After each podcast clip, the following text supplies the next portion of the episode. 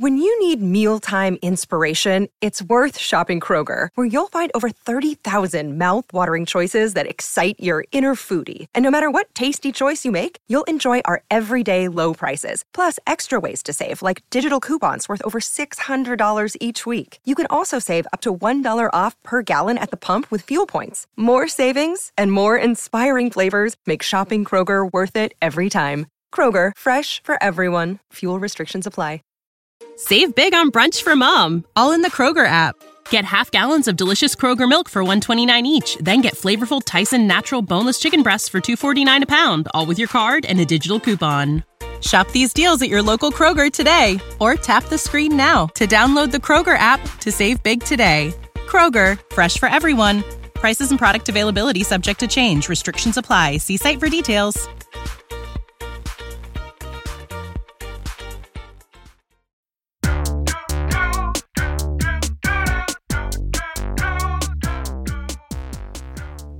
All right. Welcome back to another episode of Reel Psych. I am Dr. JD Barton. I am a licensed clinical psychologist. I am Dr. Joanna Whitkin, and I am a cognitive neuroscientist. Reel Psych is a new podcast where we share our gorgeously thoughtful opinions on the psychological phenomena playing out in all of your favorite movies. Hmm, JD, will there be learning? Yeah. Will there be science? Uh huh. Will there be delightfully informal, explorational, informational conceptualizations from two best friends who would be talking about this anyways? Mm-hmm. I cannot believe I can say that whole sentence. I can. You're a doctor. yeah, that's true. This is what I trained Don't you for. remember pronunciation class? Yeah, I trained for exactly this. Pronouncing? Yes. Pronouncing? Pronouncing. Yeah. It's like it's like uh, learning how to pronounce the word height. classic Classic. classic grad school trope. yeah, totally. Yeah. Totes my goats. How you doing? How's your life? What's happening? My life is great. No, my life is pretty good. I was telling you a little bit before. I went on a run with my dog today, and he's, Oh, yeah. he's like a little energy maniac. And I tied the leash around my waist, and I was really uh, crossing my fingers for how that would go. But it went it went really well, and it was fun for both of us. I love that. Yeah, Here's the thing I've always said. Exercise is important I mean, for dogs. yeah, totally. That's you know That's a thing. That's classic fact. me. Yeah, to say that. Totally. Classic me. You know what I have been thinking a lot about actually as we both said like we're good and then we're like, well, I'm I'm fine. It's like I've recently been saying like when people are like, "How are you?" and and I'm like, "I'm fine." I'm fine. And people give that like, "Ah, only fine." And they like do that thing and I'm like I've actually just started calling that out as toxic positivity to just be like, "Yes. I'm fine." Like that that's all I need to be for you. I don't owe you good.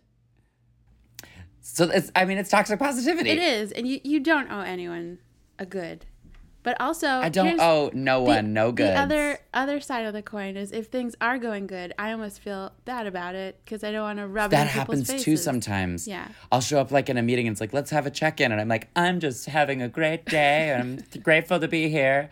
And then somebody else will just be like, you know, actually, I'm not good. Yeah. And especially, I work with so many like therapists and things, which I love. We all talk about our feelings a lot, but sometimes there will be times where we'll like do a check in and somebody will like, in a very like emotionally conscious like way, say like, you know what? I'm actually not gonna do the emotional labor of checking in right now. Like I'm not doing that, which I kind of really love and love respect. that. But every once in a while, if I'm like, it's like, how are you? And I'm like, I'm doing really well. I'm having a great day. And somebody's like, I'm not comfortable sharing how I am right now. And I'm like, oh. It makes me feel bad. I yeah, but then I'm like I'm not enjoying my own success, and it's a whole thing. I mean, It's just judgment on judgment on judgment on judgment. I mean, So what more doing. can we ask for? That's how I'm doing.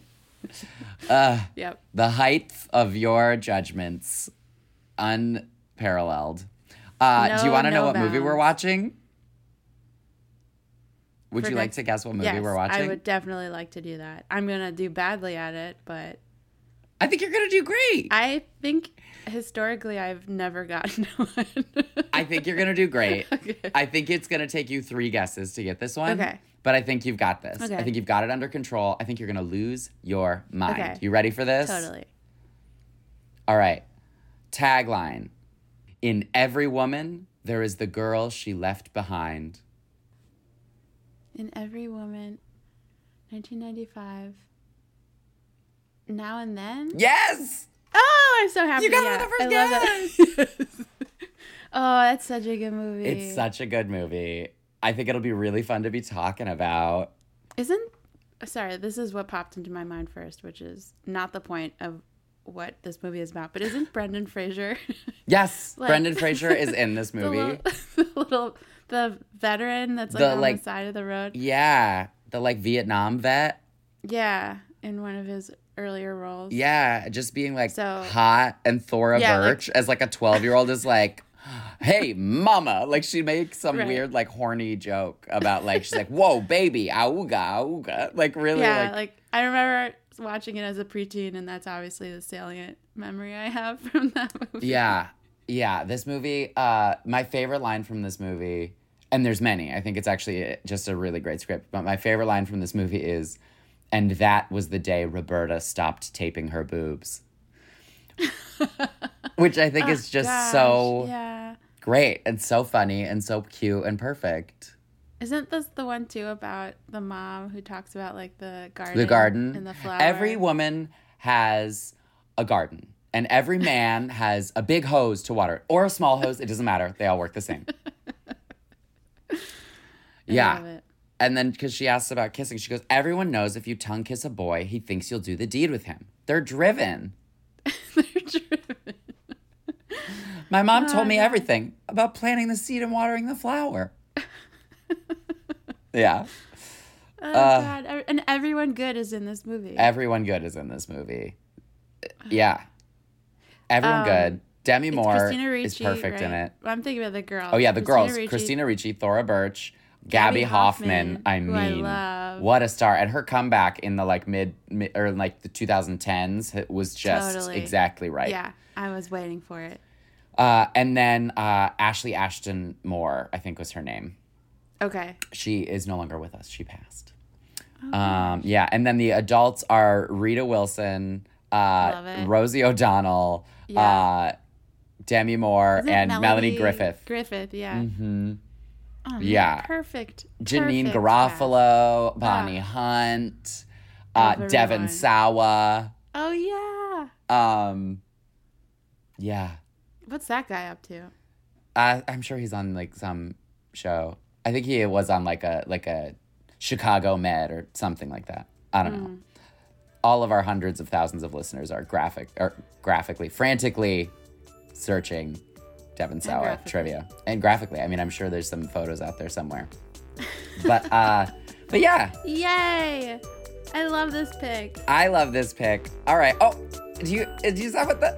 Do you hear our music playing? I hear a little something. Am I having hear an auditory hallucination? Who can I say? think that's our outro music. All right. Well, I'll see you after we've watched this movie. Sounds great. Can't wait. Bye. Bye.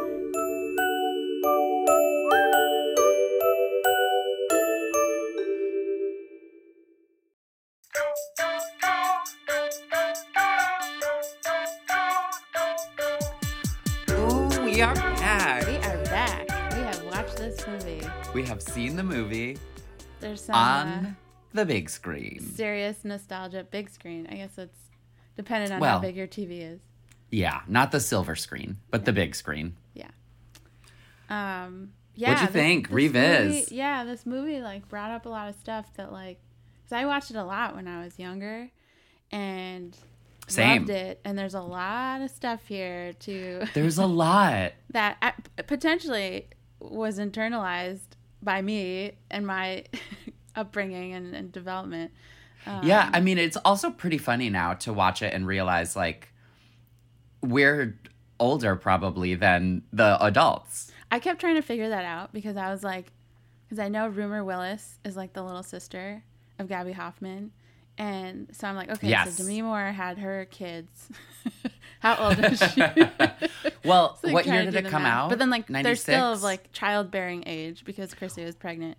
Well, actually, they're probably close. They're probably a little bit older than us, actually, because it's supposed to be the summer of 1970, Right. And it's and like the movie came out in like 95. So it's Mm-hmm. 25 years later, There, so they're and like we are not. Yeah, like like they're 13, Yep. so they're like 38. Yeah, so we're younger than them. That's we're actually landed. so much younger than them like, when you think about it. It's like it's a vast difference between us Yeah. and them. Yeah. Uh, Although it is kind of interesting that they're like freaking out because one of them is having a baby, and it's like at 38. I know. Although, like modern women, feminism, like I feel like a lot fewer of my friends have kids than I thought would have kids at this age. Uh, A I good don't amount know. still do, but like you know, a lot of my friends have lovely little babies, yeah, uh, especially at this age. yeah. Well, this is. I feel like this is like the peak. Yeah. Yeah, but I mean, like, their kids are like kids, kids. They're like doing it and doing it and doing it well. They're like running Yeah. around with opinions. That's amazing. Hey, shout out to all them kids out there with opinions. Um, we should play Red Rover. Uh, We should play Red Rover. I could- did you play that when you were a kid? Mess up some kids with some Red Rover, right? play I, hit that. I hit the gym a lot. I could Uh. just brick them. Heck yeah. Yeah. I Um, did play Red Rover as a kid. Me too. Um, I loved it. In gym class, we would play it. Yeah. Um, yeah, fun, simple game, simple times. I mean, I it was funny because they say at the thing like we had to entertain ourselves because it was before Nintendo and MTV, and I didn't have Nintendo or MTV as a kid. I didn't Yeah. have cable, Yeah. and after we had a Nintendo for a little bit, when but then at about five, they it, it got broken. My brother Mm-hmm. claims I broke it. Which is probably fair, but also like as a youngest child, I'm uninterested in that argument. Yeah. No. Um, should we recap? Yes, let's recap this movie. This one's actually kind of a tough one to recap in a It way is, it's because it's about the relationships. And it's Yeah, it's non-chronological and it's about the relationships. So maybe we start from the beginning and just sort of skip the order of film and do the Mm-hmm. chronology do the chronology of the story. Does that make Sure. sense? Yeah. Okay. so Shelby, open- Indiana. Yeah, Shelby, Yeah. Indiana, 1970. It's this. This all takes place over one summer. Yes. Um, when these th- four best friends are 13, give or take. Yeah, ish. 12, 13. Uh, we've got Roberta. Uh, well, we, we we named them in the beginning, right? We've got Christina Ricci, Thora Birch, Ashley Ashton Moore. That's her name, right? Yeah. And Gaby Hoffmann. Each of them are sort of a different archetype of a friend. Mm-hmm. Four very different girls, all very close. And it's really this like critical point of them realizing that they're different and like giving Mm-hmm. each other space to be that. Yeah, it's pretty cool. So they're they're trying each of them has their own kind of journey in the summer. And um you know, one is the tomboy, one is the kind of like sci-fi nerd, one wants to be uh, a big movie star and one is a bit of a goody two shoes. Uh so with the course of the film basically they do a séance because Gaby Hoffmann, who's sort of the lead, she is the narrator, uh, Yeah. as as Demi Moore as an adult narrates. Yeah. So in a way, she's the lead, and sort of the ending scenes do center on her quite a bit. True. Um, but she, they do a séance uh, in a in a graveyard to communicate with one of the dead in the graveyard, and they choose a, a tombstone that says "Dear Johnny." So they refer to this uh, this boy who died as Dear Johnny through the whole and film. I think notably, like he, he died around the same age that they are. Then. Oh yeah, Yeah. Exactly. Yeah, he died around the same age that they are. Um, they uh, a big storm hits right in the middle of the séance. They're There's convinced so many that storms in this movie. Like, Storms and storms. I mean, the time. As somebody who grew up in the Midwest, though, like in the summer, there are a lot of thunderstorms, and they do sometimes come out of nowhere.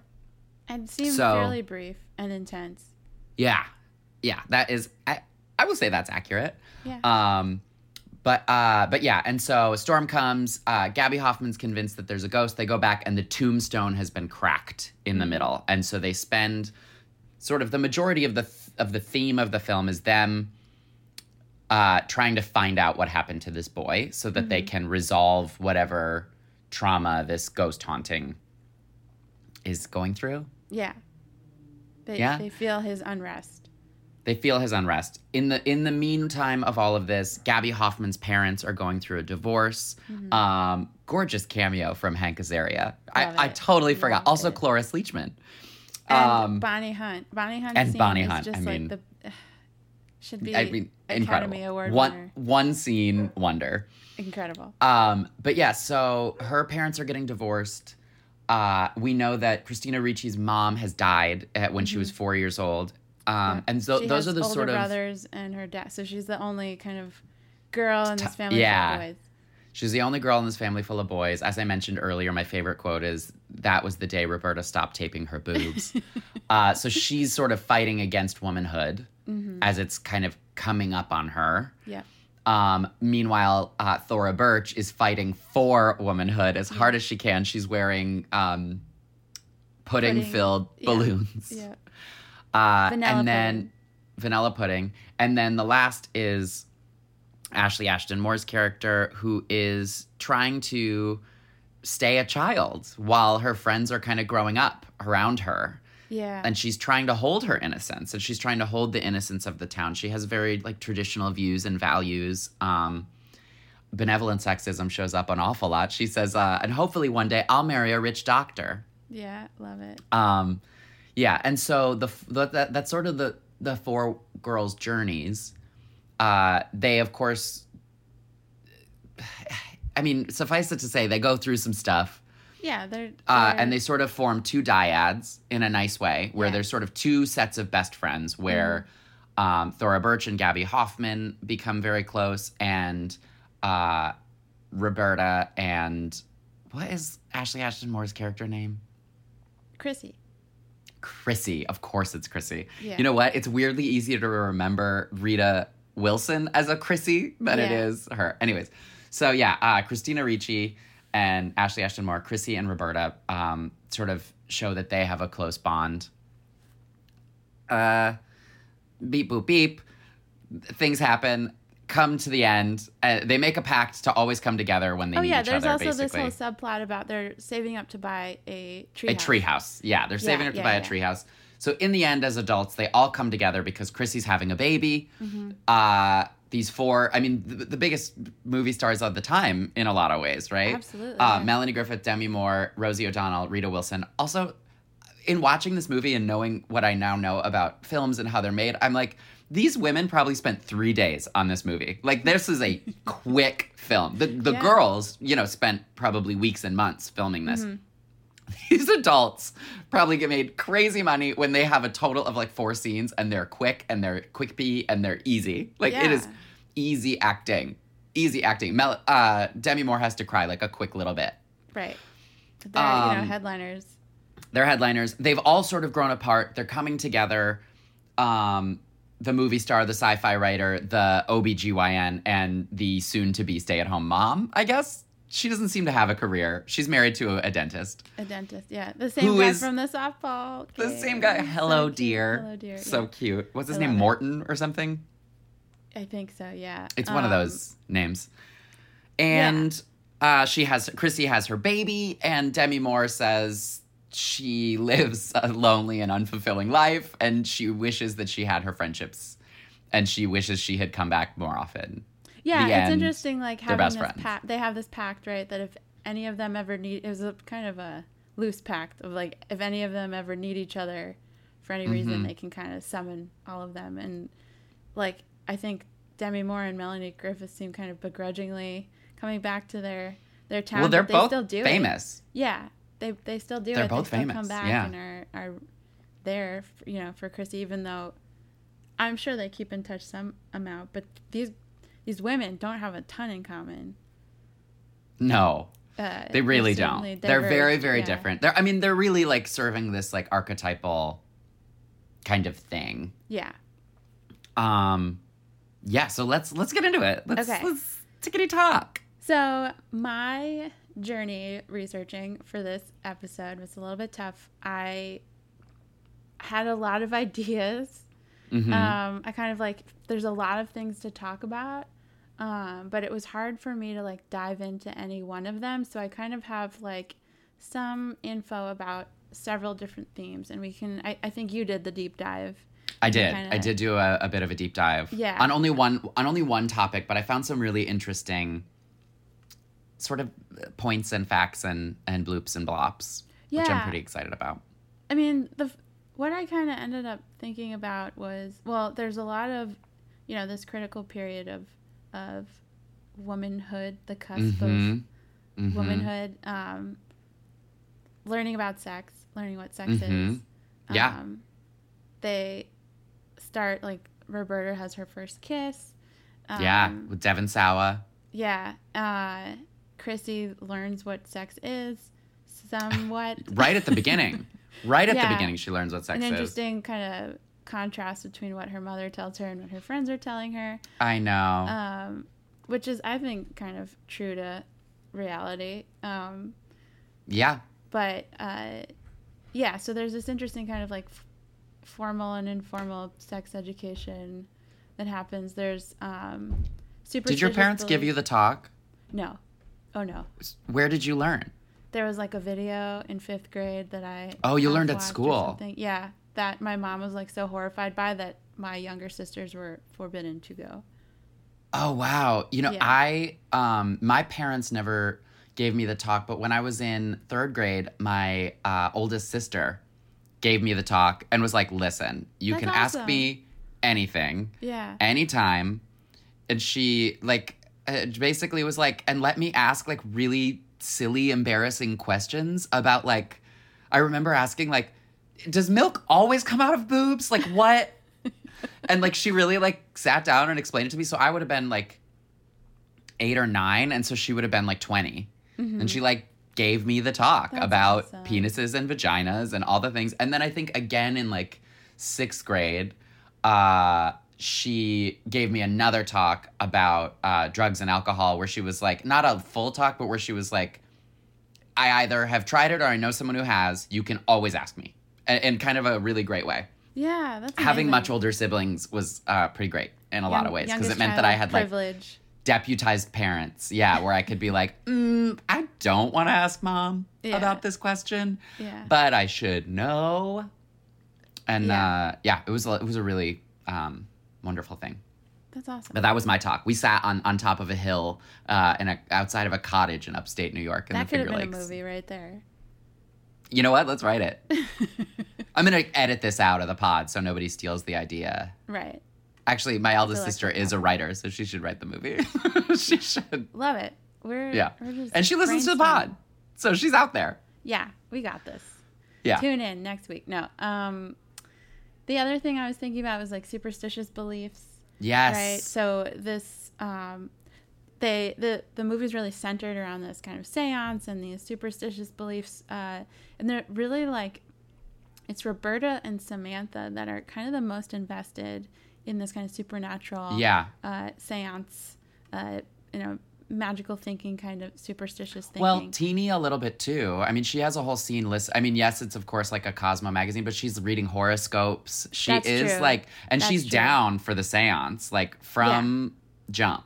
yeah So that's she's true. a she's a like, bit of a to it yeah. She's a dreamer. I think there, yeah, for sure. I think um, for Samantha, it's kind of like her sci-fi, uh, Mhm. you know, fascination and and um, love for that kind of content. And then for Roberta, I think there's like just this, uh, her understanding of death because she Mhm. lost her mother when she was very young. I think uh, makes her kind of more uh, invested in, in the seance specifically or, or feeling Yeah. this kind of unrest um, with the Dear Johnny character. So, uh, you know, there are some studies that say like superstitious beliefs uh, decrease over over time, like as you get older.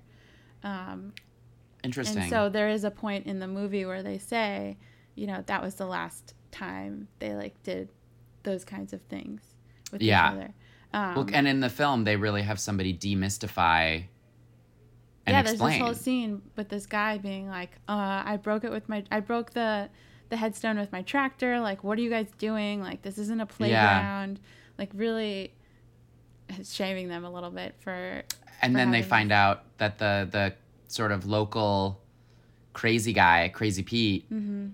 is Crazy Pete because people think he killed his family, and Yeah. so he only goes out at night because Do you, He did doesn't they say that? Because okay, so I had that thought. This is an aside.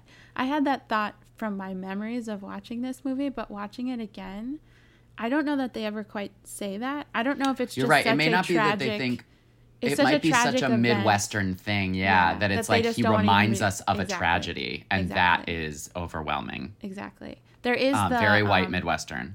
There is the article that Samantha's grandfather writes that's like, you know, this town is not what it seems and it's not as safe. But I don't think there's any, ins- there's no like um, insinuation that that That he did it. You're right. yeah, you're right. I think you're right. like, they it's not just as safe as we thought it was. he reminds them of tragedy. He reminds them that they're not safe, and that's scary. yeah, I think that's it. Especially, you know, they they play up this gated community.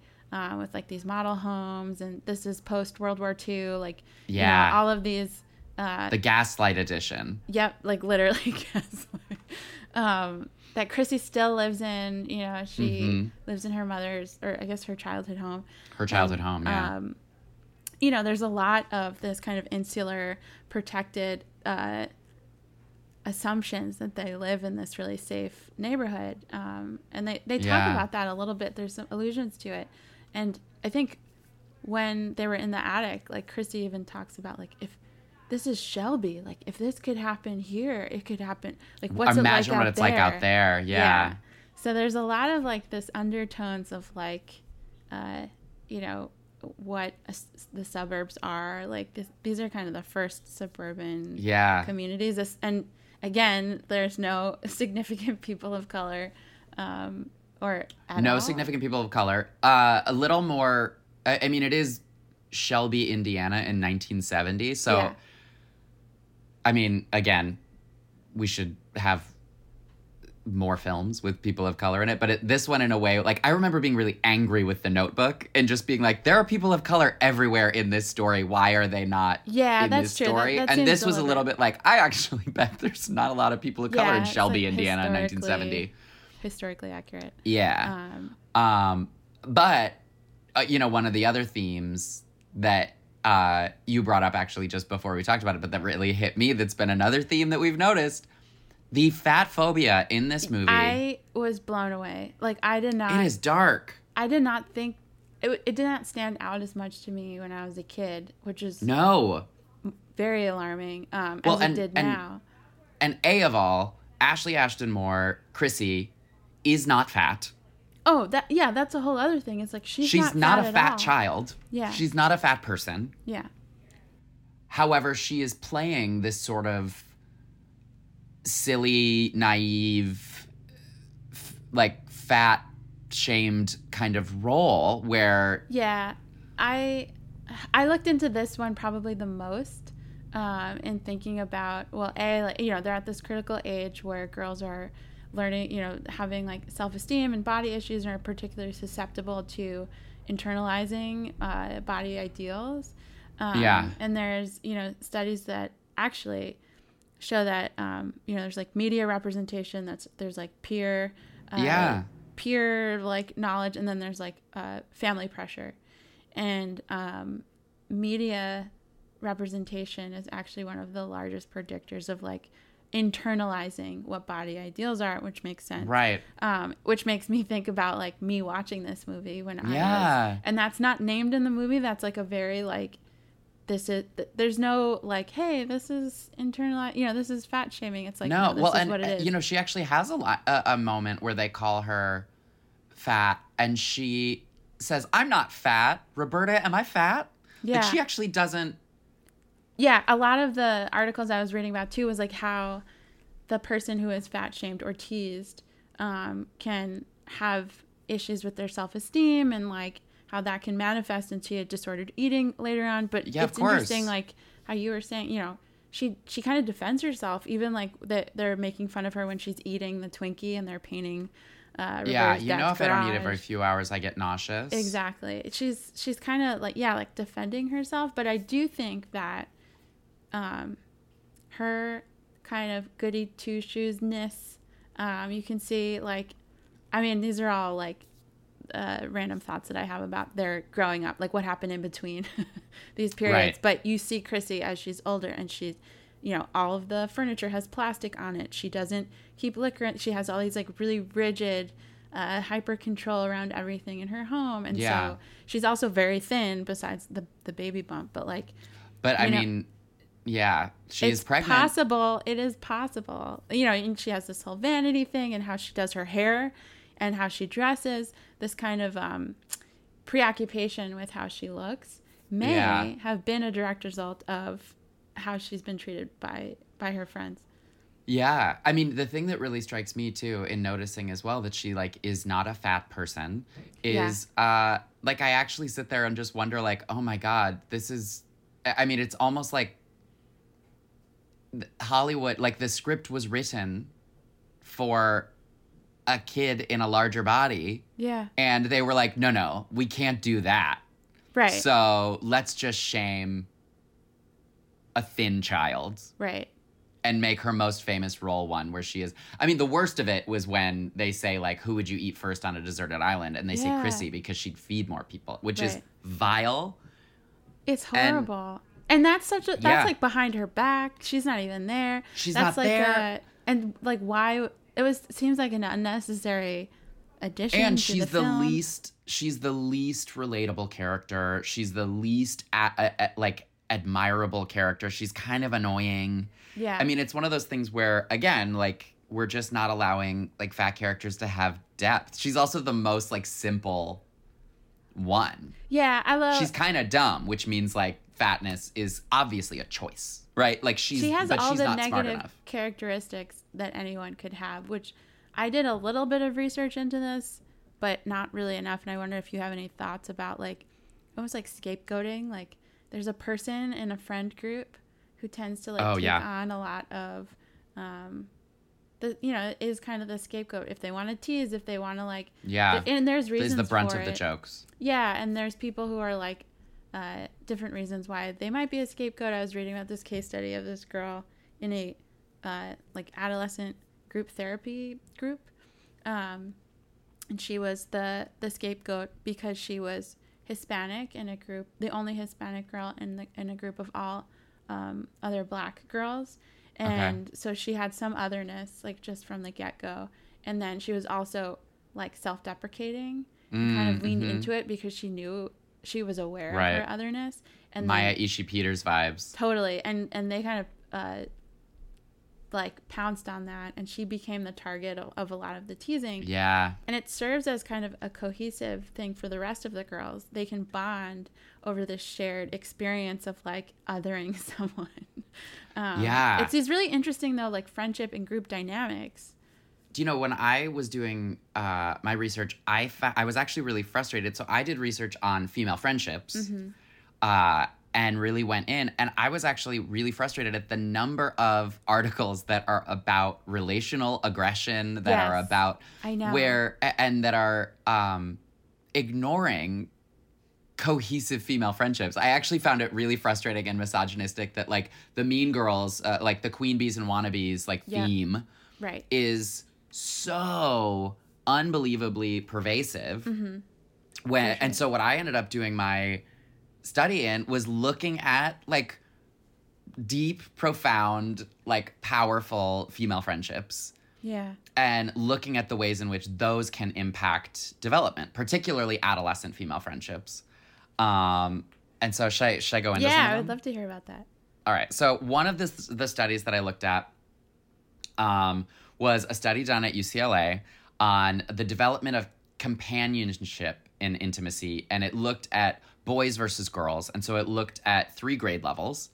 Um, it looked at um, second grade, fifth grade, and eighth grade, and basically tried to see sort of who are providing uh, support, who provides companionship, and what do these expectations look like? And what we really, what what this study found, this is from 1987. This study found um, that in the earlier grades, parents and same-sex friends are equally important. Right? They have, uh, they provide companionship, they provide support, they provide identity, um, and they provide this sort of intimacy. But when you get to eighth grade, same sex peers become this huge sort of turning point and are so important. And one of the main things, particularly, and this is particularly true within female friendships. So, um, female friendships, uh, right around uh, earlier on, uh, excuse me, female friendships starting much earlier on possess something called intimate disclosure. So this starts at a much younger age, and intimate disclosure is exactly what it sounds like, right? It is sharing something important, something vulnerable, something that is um, scary for you, really trusting someone else, trusting a friend with something that feels uh, scary.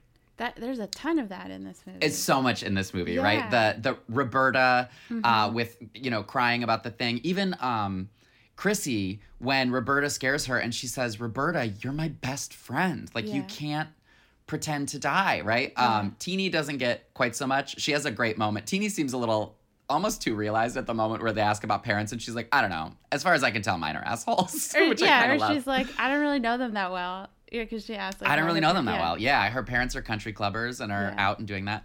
And then, of course, like the biggest disclosure is, you know, Gaby Hoffmann saying, you know, my my parents are getting a divorce. Mm-hmm. She's been and she's been hiding it through the whole thing. And so what this shows is also at the age of adolescence, right around eighth grade, parents become far less important and Yeah. crucial to the development of a child, right? It's this age of fostering independence. It's everything this movie is about. Um, and so yeah, so the, like that's the main sort of predictor uh, that really shows what things can be like. But then as you look through the lifespan, there's some really unbelievable uh, research that we have. So one of my one of the things that I found is that uh, female friendships are, are very different from male friendships in that um, women tend to have smaller, tighter groups of people that are often um, very widely in terms of personality, whereas uh, boys and men tend to have uh, larger groups of friends that circ- uh, that sort of um, circulate around certain shared activities, certain shared interests. Right. Right. So it's much more common for for boys to sort of all be on a team together, boys to be in the same like scout troop, to be in the same school, like same school, same class, same same neighborhood, kind of thing, where they have uh, sort of one thing. And female friendships are much more diverse. Um, they tend to uh, involve a lot more of these intimate disclosures, which is a really like galvanizing and bonding kind of thing. Totally. And um, one of the really interesting things, though, is that female face to face relationships actually have a lot to do with oxytocin. Um, so, how would you describe oxytocin? It's a hormone that is released. It's involved. I mean, so biologically, it's released when uh, soon-to-be mother is in labor or a pregnant woman is is in labor, um, and it like allows for contractions and to actually like deliver the baby. But it's also uh, uh, this uh, ex- it's released when um, in in an aid to like uh, help bonding, right? So it's like Yeah. they call it the love It's- hormone. the love hormone, the love potion. Mm-hmm. Um, yeah, while breastfeeding. Also, interestingly, oxytocin is in really high levels while you're petting a dog. I love that. Isn't that cute? Yeah. Doesn't that also like feel- completely make sense? Yeah, no, that that is definitely uh, true to my experience. Yeah, and so um, one of the things that I found is that women uh, have, you know, we think about the fight or flight response, and so women actually have uh, a more nuanced and larger behavioral repertoire than just fight or flight. And so what it actually starts to look like is that oxytocin is released as part of a stress response in a woman. And that is used to buffer the fight or flight and encourages her to tend to her children or gather with other women. This is sort of the evolutionary view. What? Um, and so when she engages in tending or befriending, studies suggest that uh, more oxytocin is released, which further counters stress and produces a calming effect. So, like women, like a girls' night, um, Little Mix has a an incredible song called. Uh, actually, Will Little Mix has like four songs that are all about like you're going through a breakup, call your girlfriends, and like we've got you. they're perfect. Yeah. Uh, they're perfect. I mean, Little Mix is perfect. We do stand. Uh, they don't know about the pod, but they are friends of the pod, whether they know. um, yeah, and so uh, it, it's this really powerful thing that essentially shows that um, it, there is a chemical connection between women. And the last sort of thing that I found, and this one truly blew my mind. So there was a there have been a few studies, but the largest one was a study of 2,000 women in China uh, who um, had early stage breast cancer, and they essentially found that women with close female friendships are uh, w- sorry, women without close female friendships are four times more likely to die of breast cancer. So, women with early stage breast cancer and a larger groups of friends have higher survival rates, regardless of the physical distance between these female friends. Now, are they And- control? Okay, go ahead. Yeah, Wait, keep going. Uh huh. Are they controlling for other types of social support? Because there's a lot of research on just generally cancer survival and social support. Yes. So they they did some of this, right? So uh, and I I didn't did not go into the full finite details, but what what's really interesting is that the social support of women um, is even when controlling for things like physical well-being. So you're just starting out healthier. Strong social ties are are more powerful than um, than physical well-being. It's a str- it's a stronger mitigator. And then um, at Vanderbilt, uh, they they collaborated with this and found that the women with the highest satisfaction with marriage, family, and friends had a 38% reduced risk of mortality Yeah. and a 48% lower risk of recurrence when compared with those with poor social ties. So this is obviously looking not just at women but like the broader social support, but it's like pretty incredible just to think like and and the this the study in China did do research to specifically isolate. And this is with 2000 people. Yeah. So that's my question is like, I would love to tease apart the type of social support, Right. um, like whether marriage satisfaction or, you know, like uh, friend social support or friend friendship ties. Um, that would be really interesting. I mean, it does seem like if you have a strong social support network and you Yeah. have, you're I mean you're releasing oxytocin regardless Yeah. like you're releasing oxytocin with your part you know with your partner with your friends I mean it's it's having kind of the same effect but yeah. um, you said tend and befriend is that a is that something that you said or is that something that's like a no, that's pulled from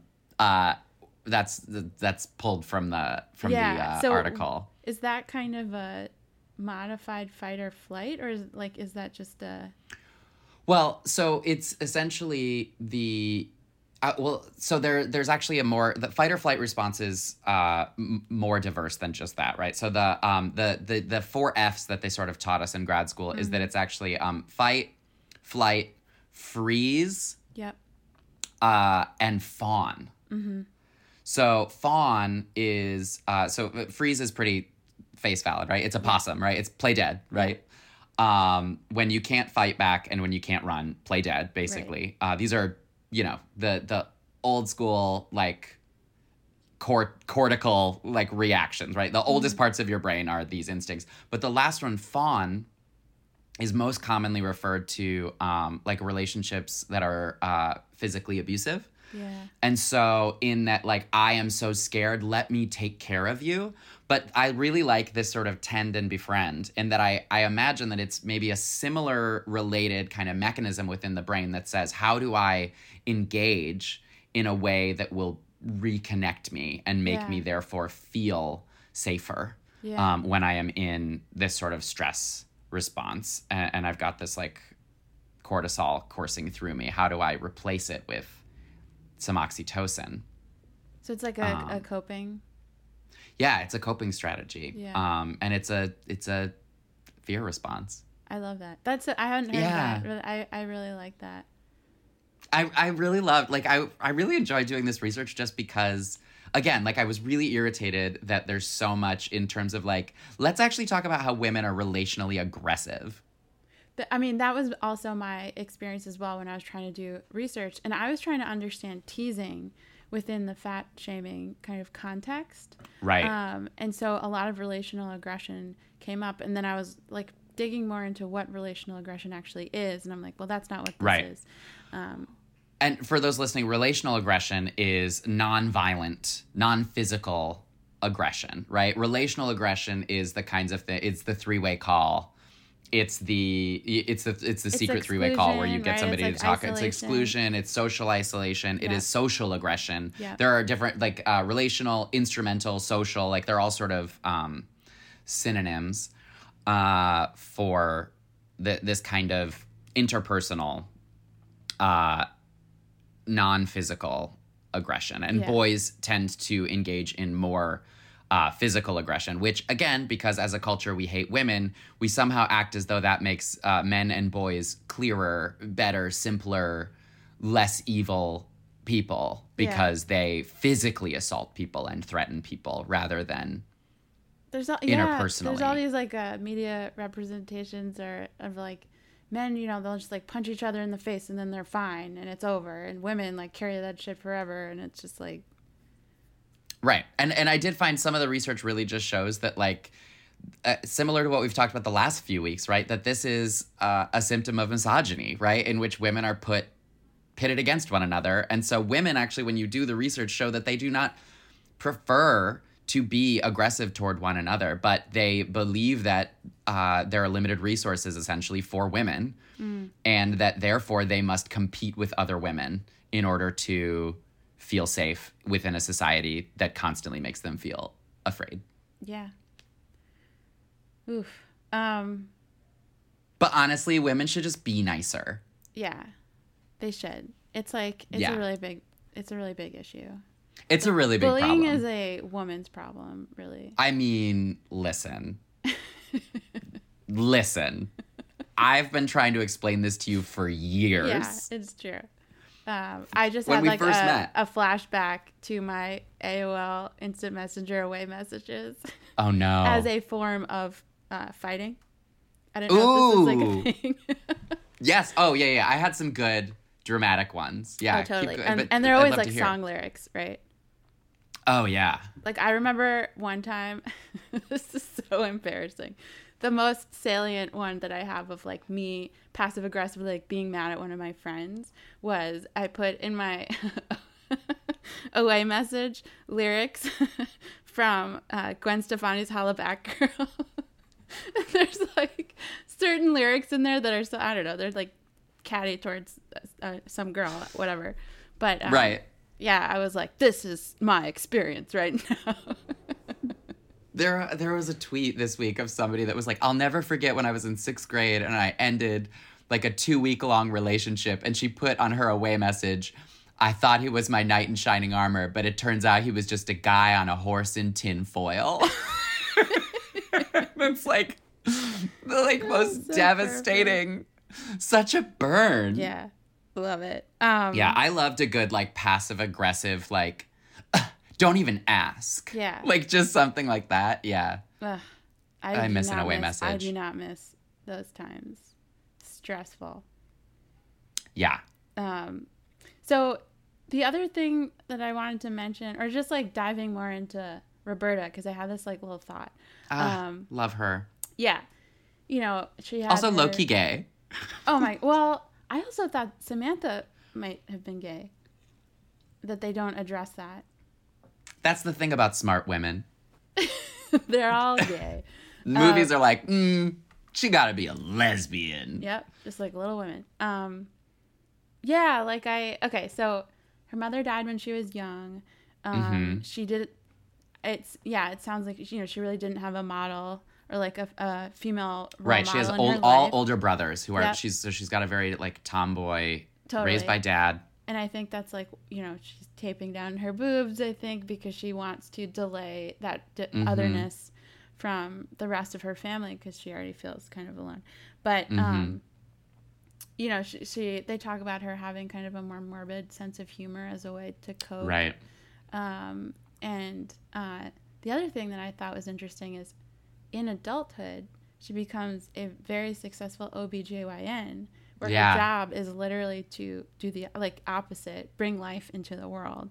And that's Yeah. like her calling is actually and to protect mothers. yeah, yeah. So I She thought that takes was really care of mothers. Yeah, um, and you even see that she takes on that role like in the movie as well, like Rosie O'Donnell when she's like telling Yeah. the limo driver to get out, and he's like, "I can I drive mean- you wherever," and she's like, "Not like you know, that's great, but Yeah. I got to do it." Yeah, she's great. She's great in this movie. Yeah, she is. Um, great energy. I mean, like the I I do I really enjoy Roberta's journey, and they do give you the like the one line where it's like she's you know non-traditional, but she's living in sin with her boyfriend, right? So she she has a relationship. Totally. Yeah, yeah, yeah. She's happy. Um, I mean, I think if they had done this now, like she would be gay. Yeah, I mean, Rosie O'Donnell is gay. yeah. But I think I Um, think Samantha would have been gay too, because that's so that's the other kind of character in thinking about their trajectory of having that divorce happen at a critical age and having this fear of abandonment really just be the prevailing kind of Right. emotion and and driver of her her life choices because she even says that of like you know if you never fall in love you can never get hurt and it's Yeah. like oh okay that's definitely related Yeah. I mean, and they share that, like, it seems like her friendships at 13 were the peak sort of intimate connection Yeah. that she had yeah. is i guess sort of the the narrative that that they're giving us. Um i mean there's a the the sort of one of the other films that lives in this same genre which is one of my favorite the, the coming of age story right is some of, one of my favorite genres um but stand by me Yeah. and we'll probably do stand by me at some point because it's Yeah. such a good movie uh very similar themes stand by me um and uh some people have called this the female stand by me That's totally kind of how I thought about it too. I I think about it, and I also think like it's other and different and more, and yeah. and and it's other, right? But Right. um, but in Stand by Me, the the one of the last lines is, "I don't think I ever had friends again like I did when I was twelve. Jesus Christ, is anybody?" Yeah.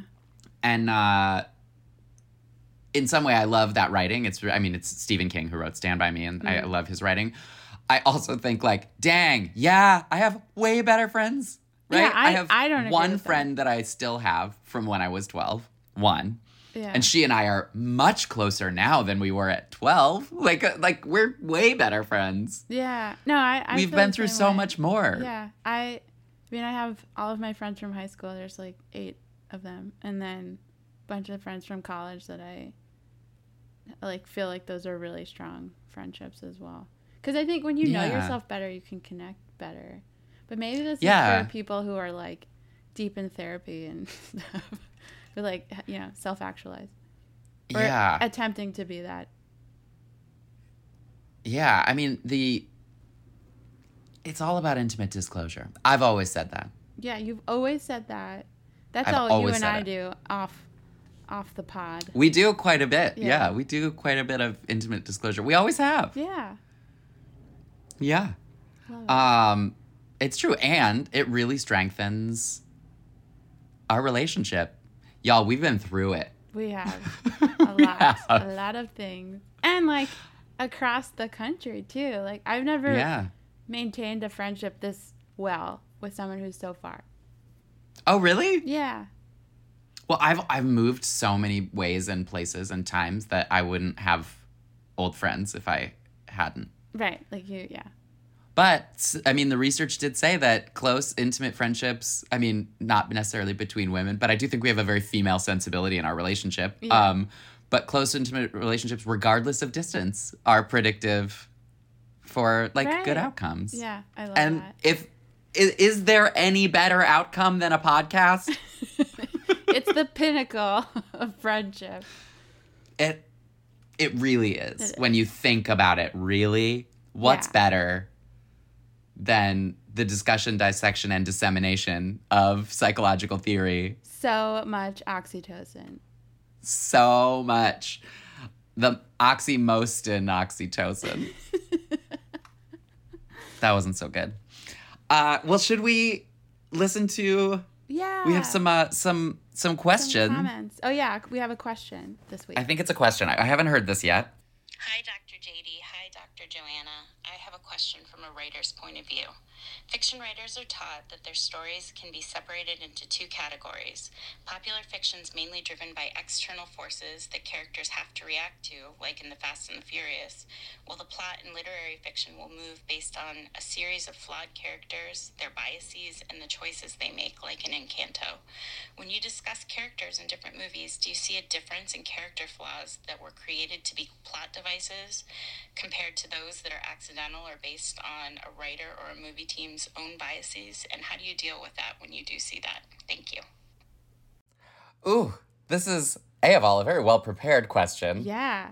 I Uh, I like this question. yeah. It also makes Same. makes me realize I've had some feedback from friends of like we should have like um people who are either like uh literary or like film or like people who are Yeah. really uh, writers, you know, like who are in that space because I think there's Yeah. so much more context. Um, Totally. especially for like the movies that we do that are based on books. Yes. Um, A hundred I feel like that would we should definitely do that. So that's Well, yeah. I mean, we do have some some screenwriters and some some uh, like writers in general that are uh, future guests Yeah. that will be coming on the pod. um, but so that's just like my first thought was like, yeah, we need more of that in our discourse. Um, Yeah.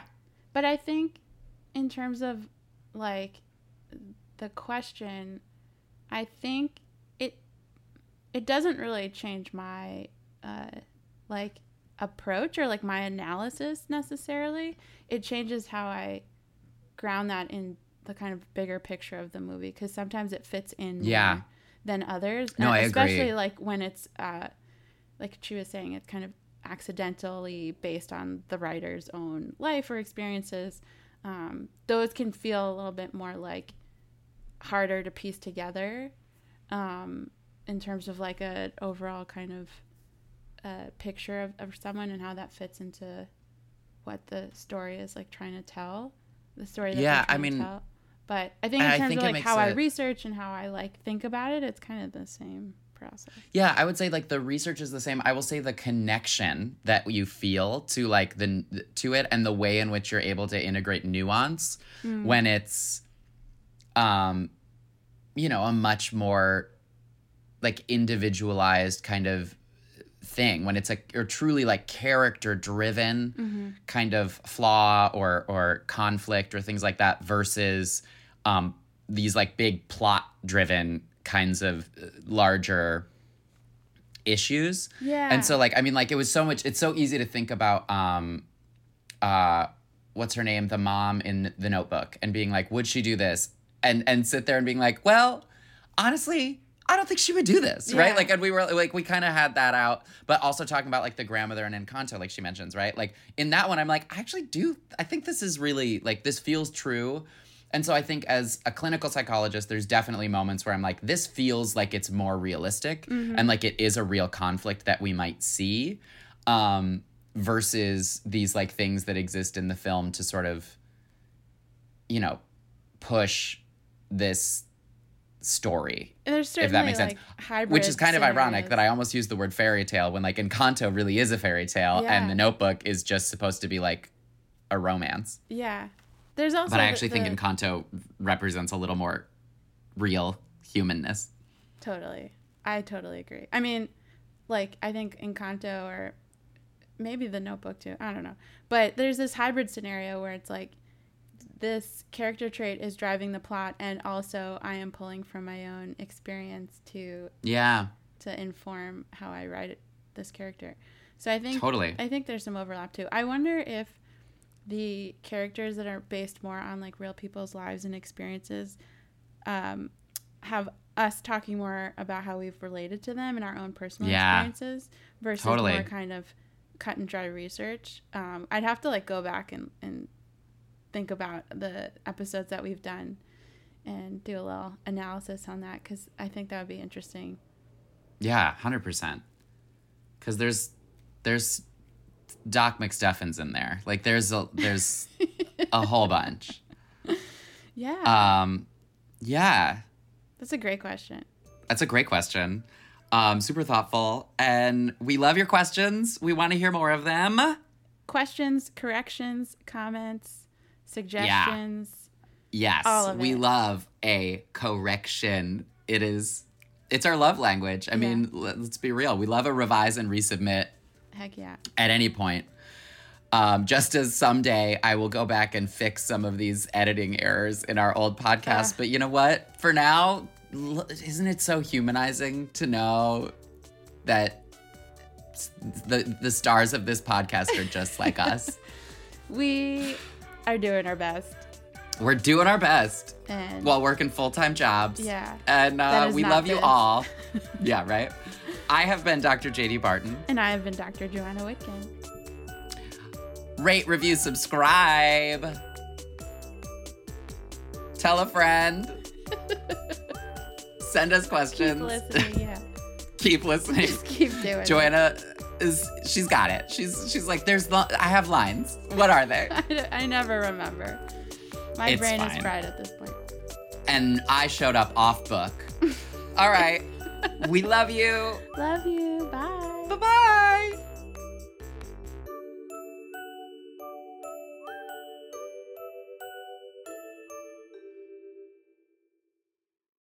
You know how to book flights and hotels. All you're missing is a tool to plan the travel experiences you'll have once you arrive. That's why you need Viator. Book guided tours, excursions, and more in one place. There are over 300,000 travel experiences to choose from, so you can find something for everyone. And Viator offers free cancellation and 24 7 customer support for worry free travel. Download the Viator app now and use code Viator10 for 10% off your first booking in the app. Find travel experiences for you. Do more with Viator.